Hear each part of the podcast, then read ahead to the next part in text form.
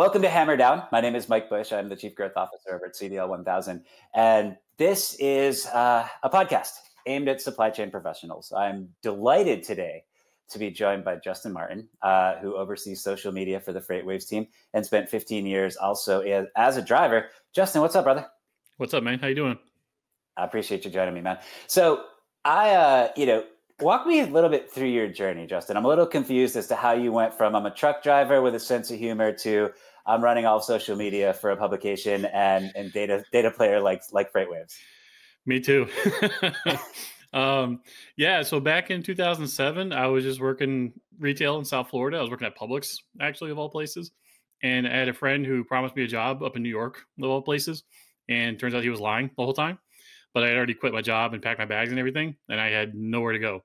So I reached out to my dad and I was like, what do you recommend? Because I got nothing. I I didn't go to college. I had no degree, no nothing. I basically just had a high school diploma and a driver's license. And uh, he and my mom, a few years prior, uh, were driving team for Schneider for about a year. And he was like, well, why don't you try truck driving? So I was like, okay. And kind of worked my way through that. I uh, was with them for two year, a year and a half, paid off my C D L school debt, and then uh, went back to Florida. And it was like right in the middle of the the Great Recession. Like nobody was hiring. I um I found a guy on Craigslist. I drove truck for him for a few months. Uh, he owned one truck. I drove the other and tried to get paid. I went from basically like a big mega carrier to like a small owner operator. So going from one extreme to the other and uh, trying to get paid by him was like pulling teeth. Um, and then I was working at Target of all places. Um, they told me like when I was interviewing, they're like, you can either work, um, they, they use different terms for everything. It was called dry flow. They're like, you can either work dry flow or you work freezer. Because if you work at freezer, you won't get laid off after the holidays are over. So I said, okay, I'll do that. Uh, did that for a few months. And then this dream job just like fell into my lap. Um, I went to high school with this guy, Ryan. His dad was driving for a company hauling military freight. And uh, he needed a, a new co-driver. The guy he was driving with wanted to split up and drive with his wife. So his dad needed a new co-driver.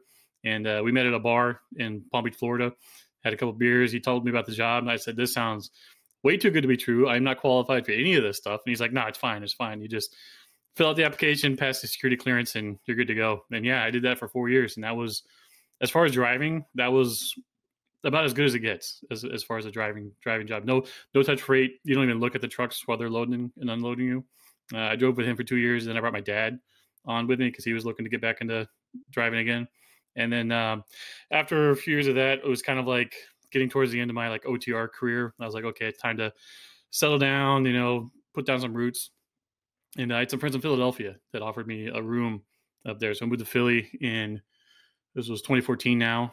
Um, and I uh, bounced around from a couple of driving jobs in Philadelphia. And then um, I was working as a mail contractor uh, for the uh, Postal Service.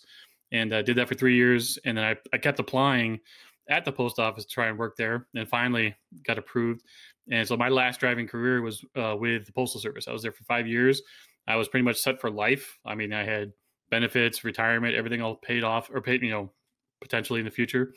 And then uh, at work one day, I saw a tweet by Dooner, who was uh, from FreightWaves. And he was like, hey, are you a truck driver? Are you good with social media? And can you edit videos? And I was like, that kind of sounds like me.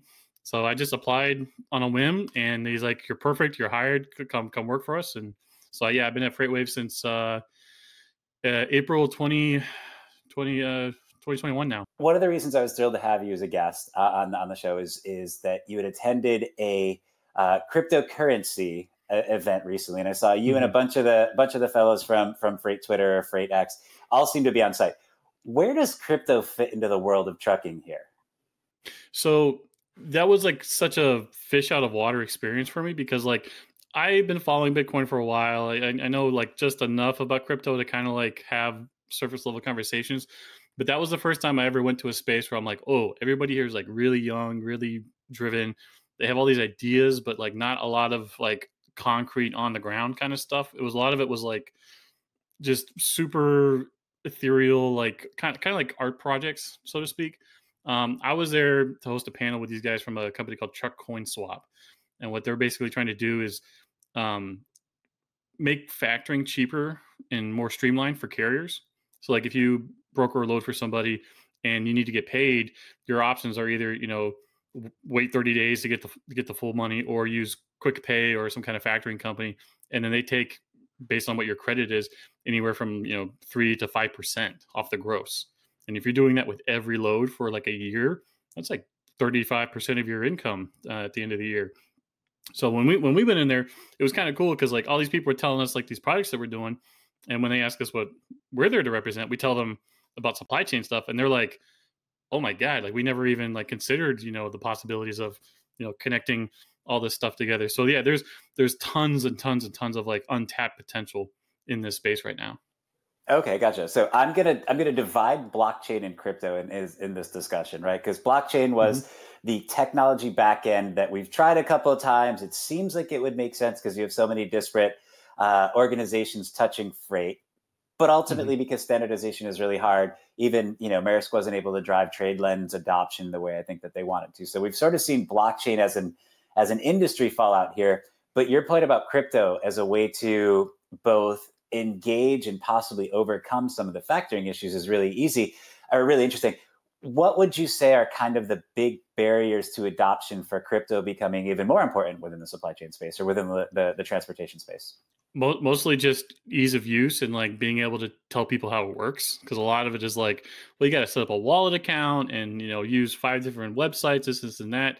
Um, like you said, there's no standardization right now. Um, Even even the term, the, the blockchain ledger, different companies have different, their, their own different things. Like there was one called a Hyperledger.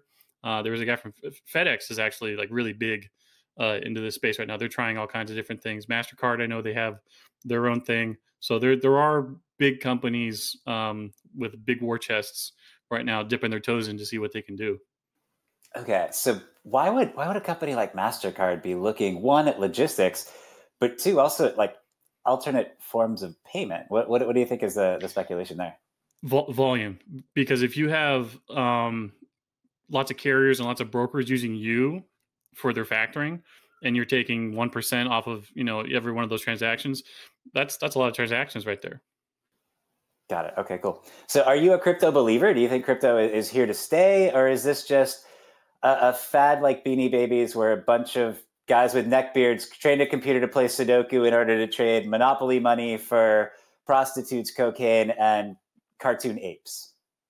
That yeah, it's it's tough because I I'm I'm forty. I just turned forty in August, and I'm I I feel like a forty year old in nineteen in the year like nineteen ninety-two, like when the internet first came around. It was so new and so like untapped that like most people that were forty at the time were like, oh, this is a fad, you know, we got fax machines, everything's working fine. And then boom, you got Amazon, you know, just a few years later, you know, just just booting up. Um, a lot of the young people that we were talking to, it, it kind of felt like all this stuff that they're embedded in right now is just going to be, they're like, you're not even going to talk about it in the, in the in a few years, like blockchain, ledgers, all that stuff. It's just, it's going to be so behind the scenes running everything that it's just like, nobody uses H T T P S, whatever, to like spell out a website anymore. Now it's just yahoo dot com or bing dot com or whatever. So it's it's like all these fundamental background things that are like moving everything behind the scenes. That like, as long as it works, nobody really talks about it. Okay. Is that sort of, is it fair to say you're seeing a parallel between like blockchain slash crypto and maybe R S S, the, the, the super simple syndication solution yeah. that that's kind of the plumbing of the, of the, the yep. internet now. So you're seeing yeah, potentially yeah. like like cryptocurrency is the plumbing of, of our of our infrastructure. I love that. I love that approach. Yeah, yeah. And and just just like how in the beginning there there was all these different protocols and stuff that like popped up and, and fizzled out. You're going to see that with crypto too. I think I think right now you're going to see a thousand flowers bloom, maybe ninety-nine percent of them die off, and then, then the few that stick around are the are the ones that are going to reap the benefits of um, just doing a better job of of making things easier for people. Gotcha. One question I, I try to ask uh, guests is, you know, if, if I were to give you a magic wand to solve one problem in supply chain, what what uh, what's the issue you would tackle? Oh man, um, subsidies, subsidies for large carriers right now. That is that is like my, if I had a flaming sword and I could just like slash, you know, all the dead wood off off of uh, the supply chain right now, that would be number one. This this whole push of like driver shortage narratives and all that, that was, you know, sixteen years ago when I went to truck driving school, that was the case back then. But I, I kind of understood it as well. That so I'll give you an example. Like when I went to truck driving school, there were, God, I've told this story many times. There were seventy-six of us in, in the class, and uh, over two weeks, only sixteen of us passed and got our C D Ls. Um, just in the first two days, like half the people quit. And then after the two weeks, you go home for a few days, you get a rest, then you go back on the road with, with a training engineer for another two weeks. Within a year, I was the only person still in the trucking industry. Not that like had quit and gone to work for someone else. Everybody else just straight up quit trucking. And that was, you know, back in two thousand seven. And it's still the case today. Much of what's happening in trucking right now is a turnover issue, not a shortage. And I think once companies realize that they can no longer rely on a never-ending supply of like fresh meat coming in, they need to like really hunker down and do some soul searching and, th- and think, okay, what is it that we're doing that's like chasing people out the door? And that, and that would solve so many problems, I believe. Okay.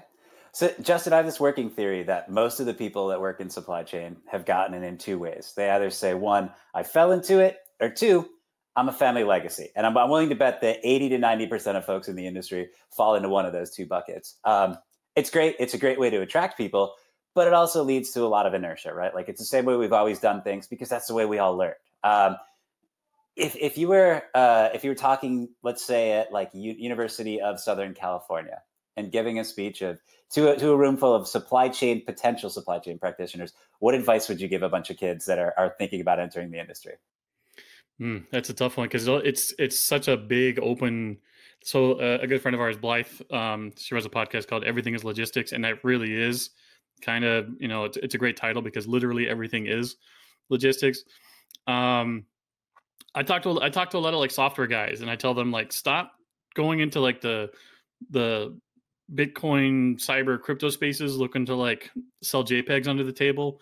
Look, try to try to go for guys that are like literally moving the world. Like you could you could be writing software right now um, that could absolutely change how truck drivers are interacting with brokers, you know, on a daily basis. Um, Also, if if you want to get into uh, trucking, you don't really even need a degree for that. Um, but definitely, if you're if you're going to go into the supply chain space, talk to guys on the ground because it's it's really you, you could come up with the greatest piece of software ever, but unless you're able to like put it in language that the people that are going to be using it understand, it's it's a really hard sell.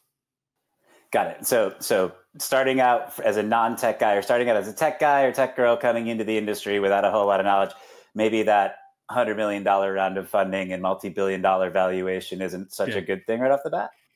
Yeah. And what's what's cool, too, about, you know, trucking and supply chain and stuff is just about, you know, like whenever I talk to people I've never met and I, I mentioned that I'm a truck driver, they almost always say, oh, my dad was a truck driver or my uncle's a truck driver or I, everybody knows somebody who's a truck driver. So if you have an idea or something that you want to pitch to them, it's not that hard to like find somebody and say, hey, what do you think about this? And you tell them your plan and then be be prepared to be crushed. Totally true. Totally true. And, and yeah. I, I've never met a driver who was subtle about his feelings or, or you know, unwilling no, to share no. the, the way he really felt, which is pretty great.